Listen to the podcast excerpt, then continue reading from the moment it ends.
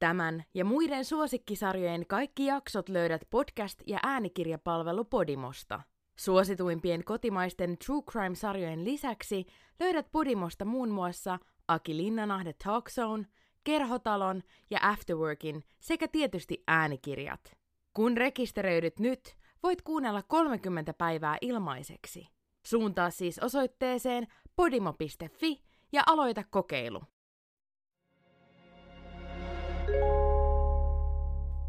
Kuuntelet Kadoksissa podcastia. Podcastin on tuottanut Podimolle Suomen podcast media. Maailmassa on koko ajan kadoksissa yli 100 000 ihmistä. Yksin isossa Britanniassa joku katoaa puolentoista minuutin välein. Tämä merkitsee 40 ihmistä tunnissa ja 960 ihmistä joka päivä.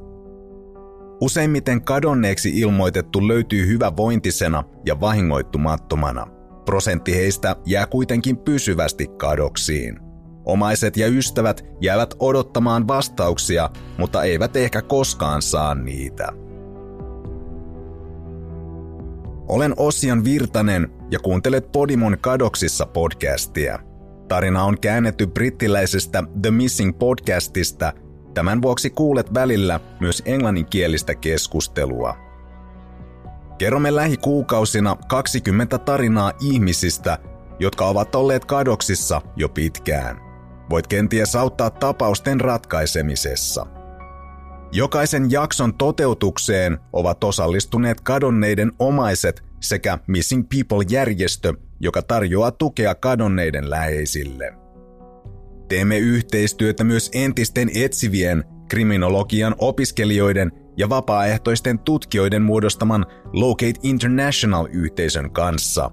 Yhteisö ottaa tutkittavakseen osin vuosikymmentenkin takaisia tapauksia puhtaalta pöydältä. Uskomme, että sinäkin voit auttaa tärkeiden tietojen keräämisessä, sillä kaikki tarinoissa esiteltävät tapaukset ovat edelleen ratkaistavissa.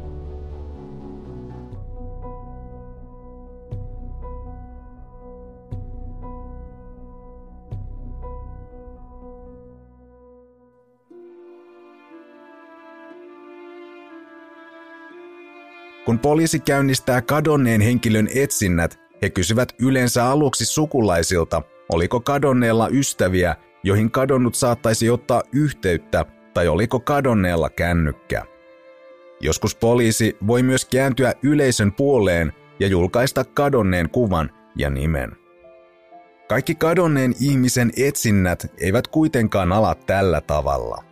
Locate Internationalin tiimillä on tutkittavana 22 tapausta, joissa poliisi on löytänyt kadonneen ruumiin, miehiä, naisia ja lapsia, mutta ei ole onnistunut selvittämään, kenestä on kysymys. Jokaisella näistä ihmisistä on todennäköisesti sukulaisia, jotka hyvinkin voivat edelleen etsiä heitä ja johtolankoja tietämättä, että kadonnut on kuollut ja löydetty. Tässä jaksossa seuraamme, miten Locate Internationalin tutkijat yrittävät ratkaista yhden tällaisen tapauksen. Kyseessä on tuntematon mies, jota kutsumme nimellä Giorgio. On hyvinkin mahdollista, että ratkaisu tapaukseen on piilossa jossain arkistojen uumenissa. Emme tiedä missä, mutta vastaus voi hyvinkin odottaa siellä löytämistään. Haluaisin ehdottomasti saada selville, kuka tämä Giorgioksi kutsumamme ihminen oikeasti on.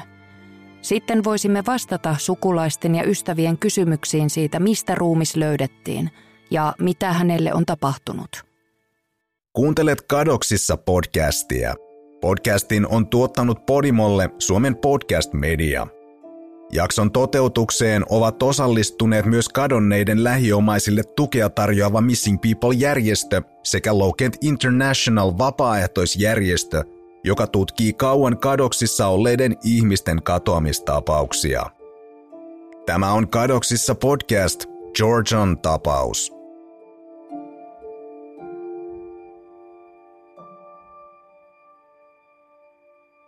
On 21. päivä helmikuuta vuonna 1979. 40 kilometriä Englannin lounaiskärjestä Silin saarilla käy kevyt tuulenvire. Luonnon kauniilla saarilla asuu vain noin 2000 henkeä. Yksi heistä on kävelyllä rannalla tuona helmikuun päivänä. Minikin hiekkarannalla mies tekee kammottavan löydön. Rannalla makaa miehen ruumis, luultavasti vuorovetten sinne tuomana. Mies soittaa poliisin paikalle saman tien. Näillä seuduilla on ennenkin löytynyt kuolleita rannoilta. Poliisi tutkii löytöpaikan ja kuljettaa ruumiin pois.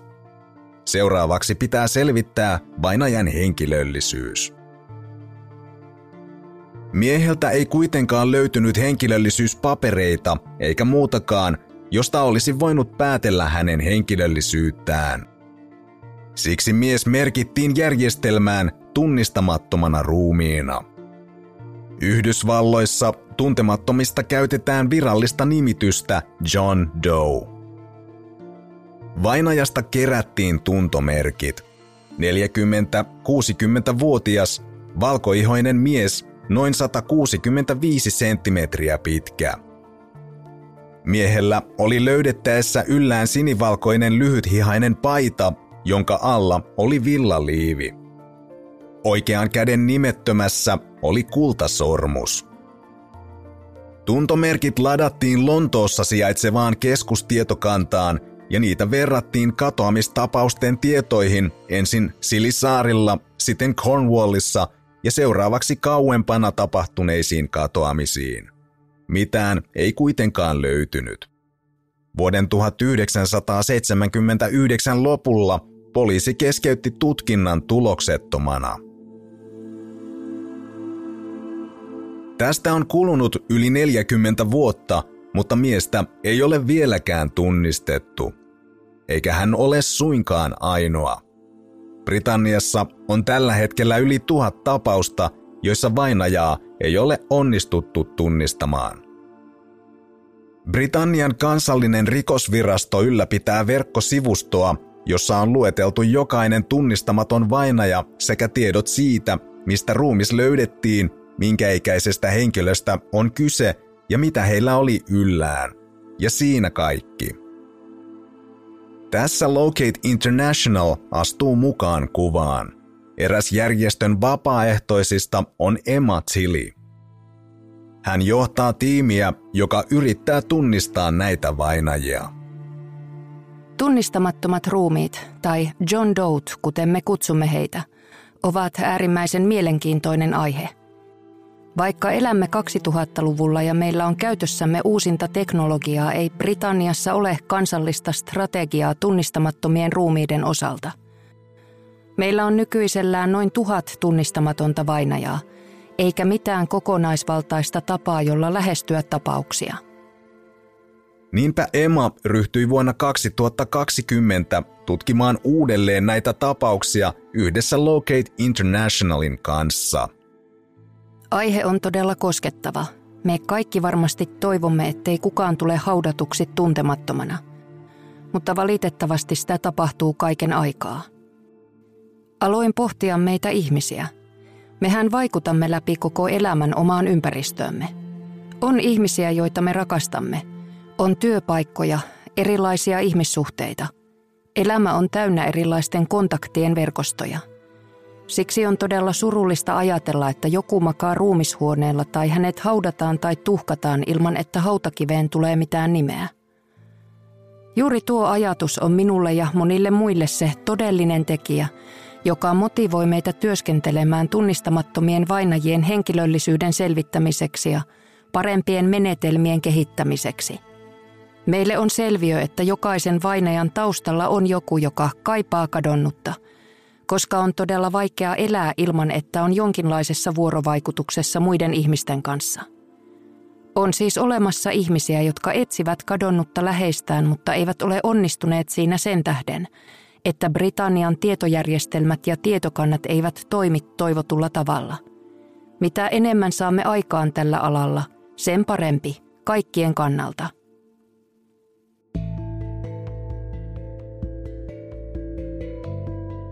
Emma on vakuuttunut, että osa Locate Internationalin tutkittavina olevista 22 tapauksesta voitaisiin ratkaista helposti pelkästään yhdistämällä vainajaa koskevat tiedot kadonneista henkilöistä oleviin tietoihin. Uskon, että näitä asioita selvittämässä on paljon ihmisiä, jotka aidosti haluavat parantaa järjestelmiä, jotta tietojen yhdistäminen kävisi nopeammin eikä vastaus katoamistapaukseen hukkuisi jonnekin tietojärjestelmien uumeniin, ja jotta perheet eivät joudu etsimään rakkaitaan turhaan. Myös tutkinnassa käytettävät tekniikat kehittyvät. Oikeuslääketieteellisen tutkimuksen välineet ovat kehittyneet ja esimerkiksi DNA-jäljitys on yhä tarkempaa. Kaikki tekninen tieto lisää mahdollisuuksia selvittää, miten tunnistamaton vainaja on kuollut. Ja tämä puolestaan parantaa todennäköisyyttä selvittää vainajan henkilöllisyys. Myös tietojen digitalisointi parantaa tilannetta – Ohjelmistot osaavat yhdistää eri lähteistä löytyviä tietoja yhä paremmin. Jopa vuosikymmeniä vanhoja tapauksia voidaan mahdollisesti selvittää. Aivan varmasti on paljon ihmisiä, jotka ovat joutuneet elämään suuressa surussa siitä hetkestä lähtien, kun heidän rakkaansa katosi, ja jotka eivät pääse omassa elämässään eteenpäin, koska heillä ei ole vastauksia kysymyksiin. Se vaikuttaa heihin taloudellisesti, henkisesti ja emotionaalisesti, kaikilla elämän alueilla. Ja jos me kanssa ihmisinä pystymme vastaamaan edes yhden ihmisen kysymyksiin, työ on vaivan arvoista.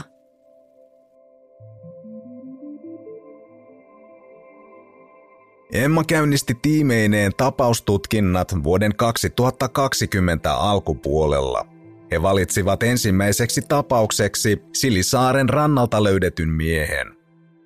Jo 40 vuotta vanha tapaus on edelleen auki. Emma ja hänen tiiminsä päättivät käyttää sitä koetapauksena. Oletamme, että mies on syntynyt maailmansotien välisenä aikana, eli hän on siis selvinnyt elävänä toisesta maailmansodasta. Hän on kuollessaan ollut 40-60-vuotias. Hänen ruumiinsa on ollut meressä ainakin neljä kuukautta ennen löytymistä. Hän on raportin mukaan valkoihoinen, noin 165 senttimetriä pitkä ja hänellä on tummanruskeat hiukset. Nämä seikat eivät kuitenkaan kiinnittäneet Emman huomiota tapaukseen, vaan pieni yksityiskohta, joka löytyi vuoden 1979 raportin lopusta. Miehellä oli kädessä kultasormus, ilmeisestikin vihkisormus, ja siinä oli kirjoitus Giorgio ja Katrina 1956. Giorgio ja Katrina 1956. Oliko sormus todella vihkisormus? Ainakin se oli miehen oikean käden nimettömässä. Oliko miehen nimi siis Giorgio? Nämä olivat toki kaikki kysymyksiä ilman vastauksia, mutta ne olivat vihjeitä, joiden perusteella Emma tiimeineen saattoi aloittaa tutkimukset.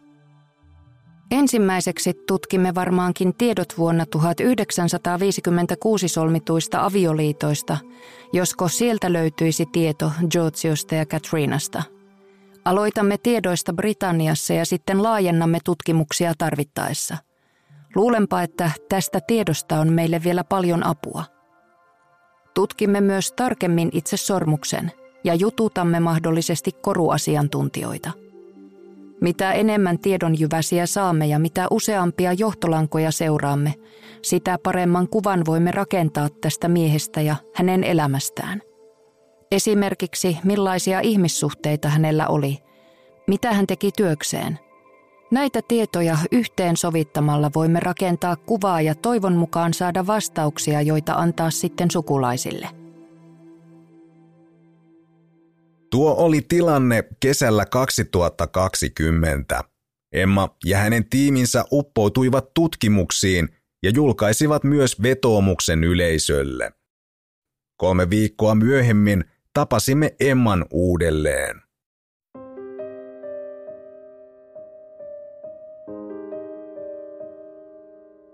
Emme löytäneet nimiä Giorgio ja Katrina vuoden 1956 avioliittorekistereistä Britanniassa, mutta sen sijaan löysimme kyllä muita samankaltaisia nimiä, kuten Giorgio ja Katarina, jotka menivät naimisiin 1956.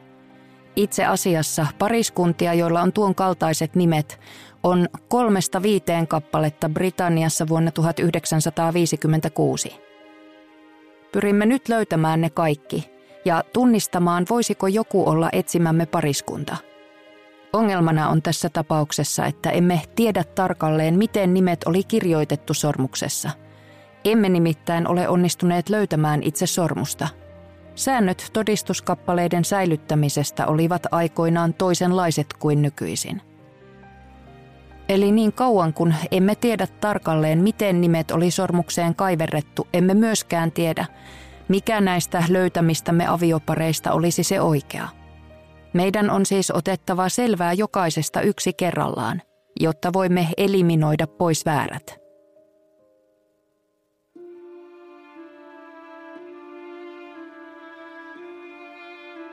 Emman tiimi päätti myös laajentaa tutkimukset muualle Eurooppaan. Ehkä Giorgio ei ollut britti vaan kotoisin esimerkiksi Etelä- tai Itä-Euroopasta. Giorgio ja Katrina eivät ole tyypillisiä englanninkielisiä nimiä. Mutta koko Euroopan laajuiset tutkimukset olivat aikaa vievä hanke. Jokainen maa käsittelee vihkitodistuksia eri tavalla ja säilyttää niitä eri tavoin. Vaikka siihen meneekin aikaa, olemme valmiit odottamaan. Voimme sillä välin kartoittaa muita tutkimussuuntia tässä tapauksessa.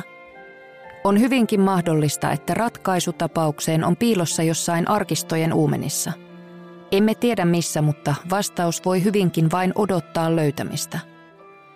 Haluaisin ehdottomasti saada selville, kuka tämä Georgioksi kutsumamme ihminen oikeasti on – sitten voisimme vastata sukulaisten ja ystävien kysymyksiin siitä, mistä ruumis löydettiin ja mitä hänelle on tapahtunut.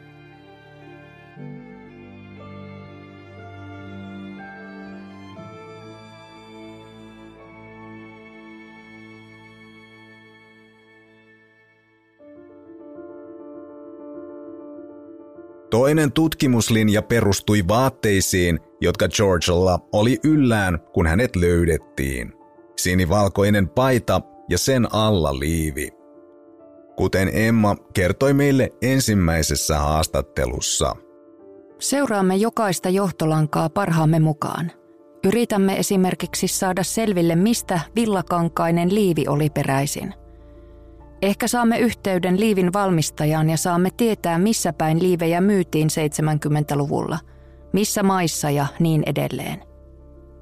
Näitä johtolankoja seuraamalla Emma toivoi saavansa lisää viijeitä.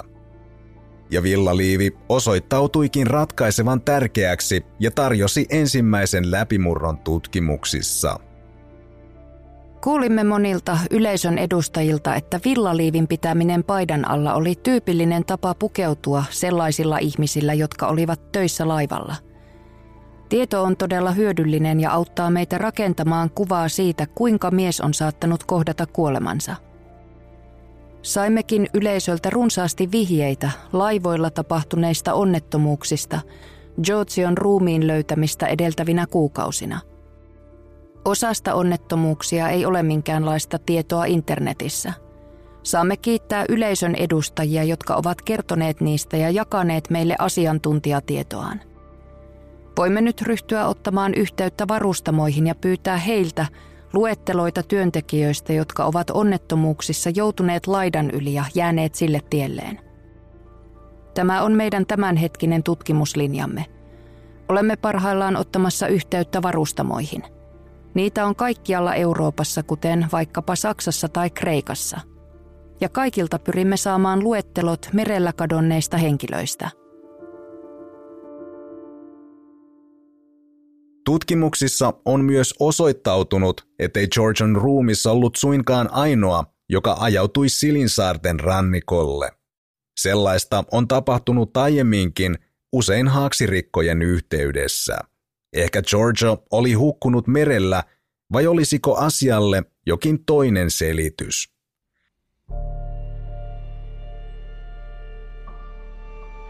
Georgion tapaus ei valitettavasti ole ainoa laatuaan. Lokakuussa 1985 63-vuotias Brendan Dowley matkusti autolautalla kotimaastaan Irlannista Englantiin. Hän halusi käydä Lontoossa.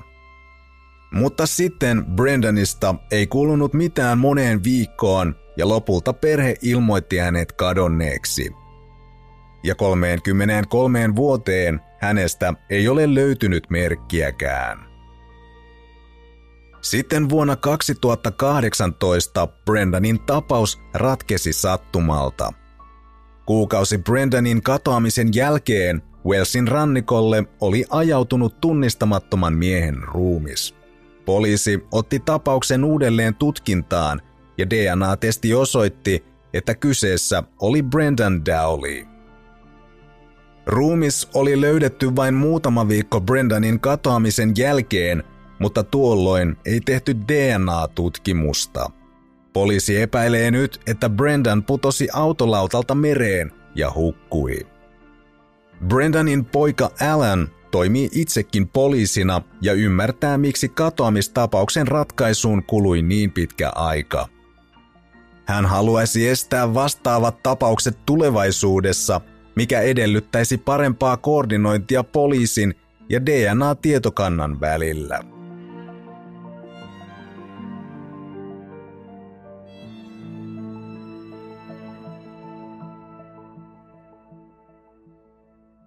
Emma Zilli tutkimusryhmineen pyysi vuoden 1956 vihkitodistuksia eri puolilta Eurooppaa. Vastauksia tuli kaikkialta, mutta Georgeoksi nimetyn tunnistamattoman ruumiin tapaus ei ratkennut. Seuraavaksi tiimi yritti saada tarkempia tietoja kuolleelta löytyneestä sormuksesta, siinä olleesta kaiverruksesta ja ennen kaikkea sen kielestä. Keskeinen tutkimuslinja tällä hetkellä on jäljittää ne poliisit, jotka aikoinaan tulkitsivat sormuksessa olevaa kaiverrusta. Tietoa on varsin niukalti, mutta tiedämme, että kaiverrusta ei tulkittu varsinaisen tutkimuksen yhteydessä, vaan vasta joitakin kuukausia sen jälkeen, kun Georgion ruumis oli löydetty. Teimme vähän aikaa sitten läpimurron, kun eräs ihminen otti meihin yhteyttä ja kertoi, että Skellisaarten paikallislehdessä oli ollut artikkeli tapauksesta vuonna 1982. Artikkelissa kerrottiin lyhyesti, että sormuksessa ollut kaiverrus oli kreikan kieltä. Tämä oli todellinen läpimurto, koska sormuksen kieli ei ollut ollut meillä tiedossa. Nyt me siis tiesimme, että se oli kreikkaa. Artikkelissa sanottiin myös, että nimi ei ollut Giorgio, vaan Georgios.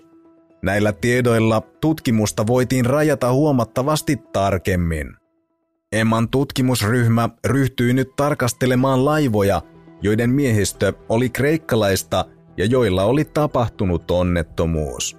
Seuraava tehtävä oli tiedustella, oliko miehistössä ollut Georgios-niminen jäsen.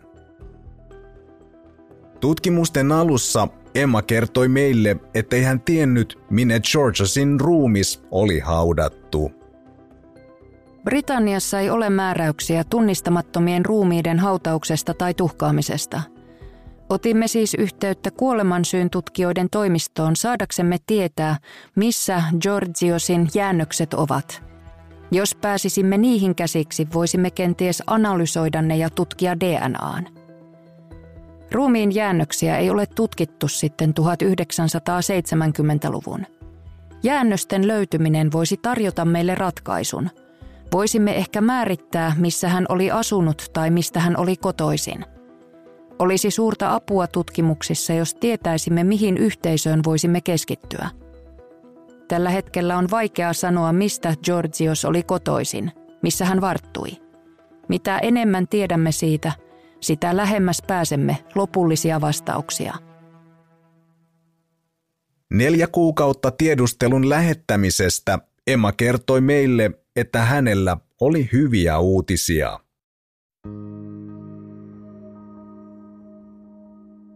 Olemme tehneet todellisen läpimurron.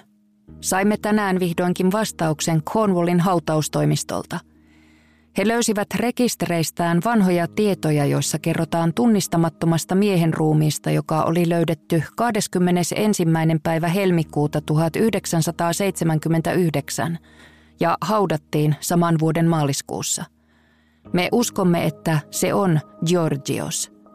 Kaikki rekisteritiedot ovat käsinkirjoitettuja – niiden mukaan mies oli löydetty Poth Minikin hiekkarannalta eli samalta paikalta, josta Giorgio löydettiin. Meillä on nyt tiedossa, minne hautausmaalle ruumis on haudattu, ja tiedämme myös hautakiven numeron. Giorgio oli saanut yksinkertaiset hautajaiset ja hänen viimeinen leposiansa oli Penzansen hautausmaalla Cornwallissa. Minulle on suuri helpotus, että olemme löytäneet Georgion lepopaikan – jos kaikki menee suunnitelmien mukaan, voimme vihdoinkin tunnistaa hänet ja sitten välittää tiedon hänen sukulaisilleen ja perheenjäsenilleen. He voivat käydä haudalla ja päästä epätietoisuudesta. Tämä on todella hieno hetki meille ja koko tiimille. Kaikki odottavat jatkoa innoissaan. Emman tiimi on päättänyt lykätä DNA-testausta toistaiseksi. Ryhmä ei halua häiritä vainajan rauhaa ilman painavaa syytä ja jatkaa siksi tutkimuksia ensin muilla rintamilla. Sitä tarkoitusta varten tiimi on matkustanut muun muassa Kreikkaan. Αυτή η νύχτα φίλοι μου είναι για το τούνελ αποκαλυπτική. Συγγενείς και φίλοι του οδηγού σχολικού λεωφορείου στα Βρυλίσια σπάνε τη σιωπή τους και μιλάνε στην εκπομπή. Eman tutkimusryhmän keskeinen oletus on ollut, että Giorgio on hukkunut haaksirikon yhteydessä, siksi he ovat ottaneet yhteyttä eurooppalaisiin varustamoihin. Ja koska he epäilevät Georgion olleen kreikkalainen, on mahdollisten tapausten rajaaminen helpompaa. Meitä kiinnosti etenkin kaksi haaksirikkoa, jotka olivat sattuneet muutamaa kuukautta ennen Georgion löytymistä – Niissä kaikki miehistön jäsenet olivat olleet kreikkalaisia ja molemmat olivat sattuneet melko lähellä sitä paikkaa, missä Georgion ruumis oli ajautunut rantaan. Kreikassa kävimme läpi sanomalehtien arkistoja ja kansainvälisiä tietokantoja ja laadimme listan molemmissa onnettomuuksissa olleista miehistöistä. Ja nimi Giorgio tai Georgios löytyi molemmista. Georgion oletetun iän perusteella – 40-60 vuotta, pystyimme jättämään luettelosta pois kaikki, jotka olivat joko nuorempia tai vanhempia. Jäljelle jäi 45-vuotias mies nimeltä Georgios Kotsis. Hän oli ollut töissä tankkilaivalla nimeltä Andros Patria, joka oli tuhoutunut tulipalossa Espanjan rannikon edustalla uuden vuoden aattona vuonna 1978. Seuraavaksi halusimme löytää miehen perheen. Onnistuimme julkaisemaan vetoomuksen Kathariminissä, joka on yksi Kreikan luetuimmista sanomalehdistä. Lisäksi vetoomus nähtiin myös Kreikan televisiossa ohjelmassa nimeltä Valoa tunnelin päässä, jossa aiheena oli usein perheen jäljittäminen. Δίνουν νέα σημαντικά στοιχεία και θα έλεγα ότι αυτό το puzzle του μυστηρίου σιγά σιγά ολοκληρώνεται. Σφίγγει δηλαδή ο κλειός γύρω από τους ύποπτους στο θρίλερ του Τάκη του Βόσου. Aivan sattumalta Georgios Kotsisin perhe katsoi televisiosta juuri tuon ohjelman ja otti yhteyttä meihin.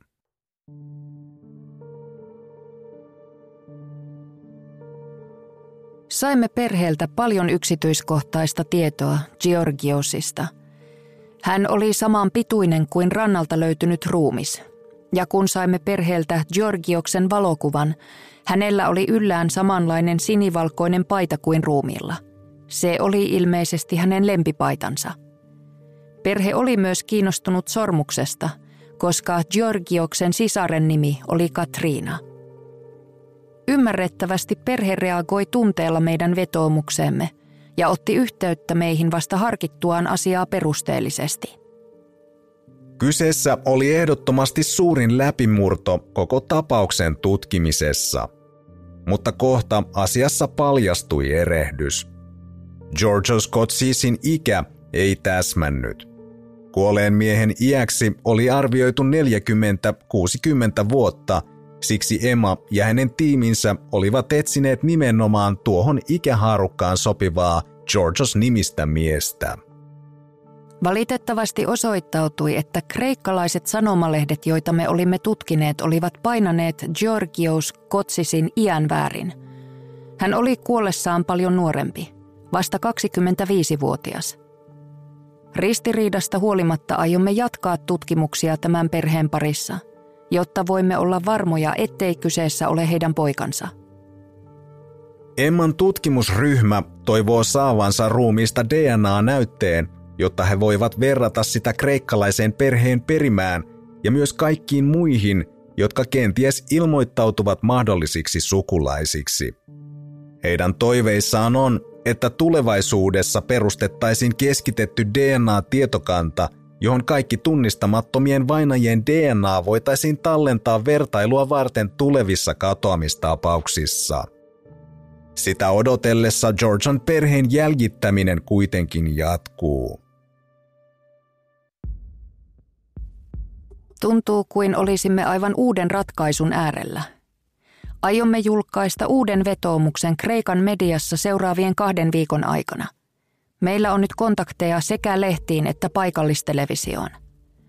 Keskitymme nyt kreikkalaisiin ja yritämme löytää perheen, jolta on kadonnut vuonna 1978 tai 1979 jäsen, joka meni naimisiin Katriinan tai vastaavan nimisen naisen kanssa ehkä vuonna 1956. Tämä tapaus merkitsee paljon minulle ja koko järjestölle. Haluamme saada siihen ratkaisun ja antaa Georgiolle hänen oikean nimensä ja perheelle paikan, jossa he voivat käydä muistelemassa ja hyvästelemässä perheenjäsenen. Sitähän he eivät ole voineet aikaisemmin tehdä.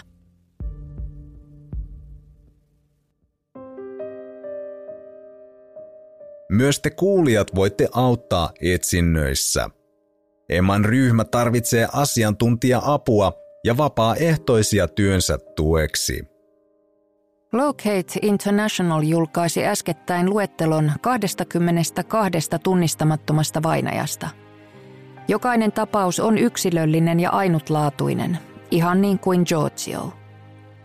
Aiomme seuraavan kahden vuoden ajan keskittyä noihin 22 tapaukseen ja antaa niille kaiken sen huomion, minkä ne ansaitsevat – Haluamme varmistaa, että tapauksissa on tehty tai tullaan tekemään kaikki mahdollinen niiden selvittämiseksi. Kaikki 22 tapausta on kuvattu yksityiskohtaisesti järjestömme verkkosivuilla osoitteessa www.locate.international. Kaikki kuulijat ovat tervetulleita tutkimaan sivustolla kuvattuja tapauksia, pohtimaan mahdollisia tutkimuslinjoja – kuin myös alueita ja yhteisöjä, joista voitaisiin saada lisävalaistusta tapauksiin. Ajat ovat muuttuneet ja nyt meillä on esimerkiksi Facebook ja Twitter, joiden kautta on paljon helpompi tavoittaa ihmisiä kuin menneinä vuosikymmeninä. Toivotamme tervetulleeksi kaikki, jotka haluavat osallistua etsintöihin.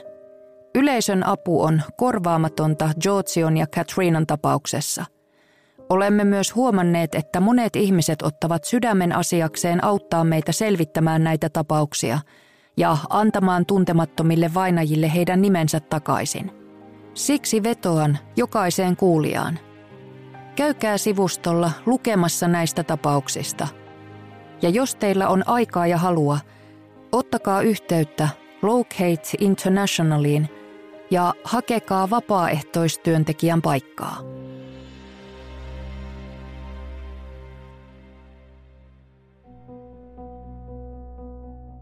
Saat lisätietoa tapauksesta menemällä verkkosivuille osoitteeseen themissingpodcast.org. Sivustolla on myös kartta tapauksen keskeisistä tapahtumapaikoista. Sivustolta löytyy yksityiskohtaisia tietoja kaikista sarjan jaksoista.